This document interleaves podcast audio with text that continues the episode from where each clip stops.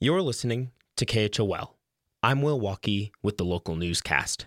Jim McCollum, the father of a 20 year old Marine who was killed during the U.S. withdrawal of Afghanistan last August, announced his candidacy to represent Jackson in the Wyoming State House Tuesday. The carpenter and poet is running against Democrat Mike Yin, who has served House District 16 since 2018. The Republican says he despised politics for 15 years, but that things changed when he saw hundreds of people gather locally last year for a procession in his son's honor. Coming home and seeing the parade, that kind of it it lit a fire in me that I can do something different. I had no idea. It's like after Riley's death, there's there's a reason this happened. There's there's something for me that I need to do in my life going forward that's going to make a difference. A self described constitutional conservative, McCollum says housing, the environment, and government transparency are some of the top issues he wants to bring to Cheyenne. He also says he's a voice for the voiceless in Teton County politics. I don't have a cushioned bacon cow. Born and raised here, I've been through the highs and the lows of Jackson economy, Wyoming economy, and U.S. economy.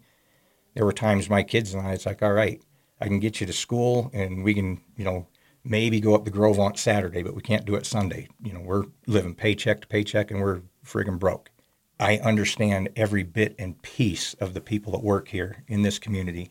Despite having a large platform, McCollum faces an uphill campaign battle against Yin. The incumbent has been a strong advocate for workforce housing, tax reform, and social justice issues. The town of Jackson is also a Democratic stronghold in an otherwise bright red Wyoming.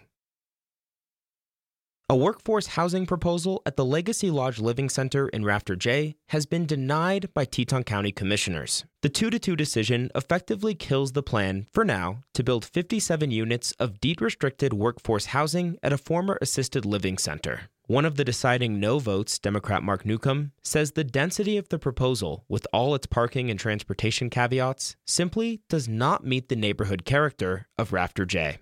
The, the units simply to, to fit in with Rafter J, they need to be larger. They need to be livable.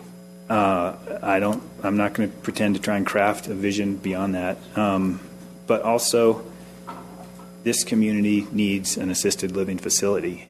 Commissioners actually voted for a different application related to Legacy Lodge earlier this month. And this was the fifth public meeting on the topic, which demonstrates how difficult this decision was. But now, it's back to square one for the applicant, who was heavily criticized by Rafter J neighbors for trying to push a plan through without their full approval. In an interview with the Jackson Hole News and Guide following the decision, the developer said, quote, it appears this neighborhood's history of housing workers may be coming to a close.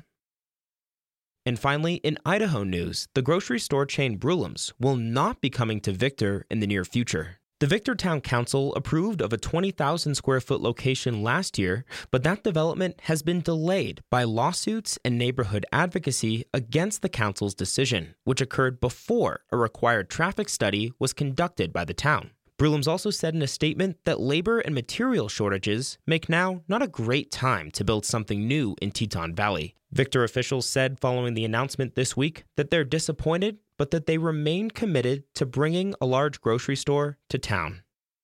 For more in depth reporting from KHOL, be sure to check out our weekly podcast, Jackson Unpacked. Will Walkey, KHOL News.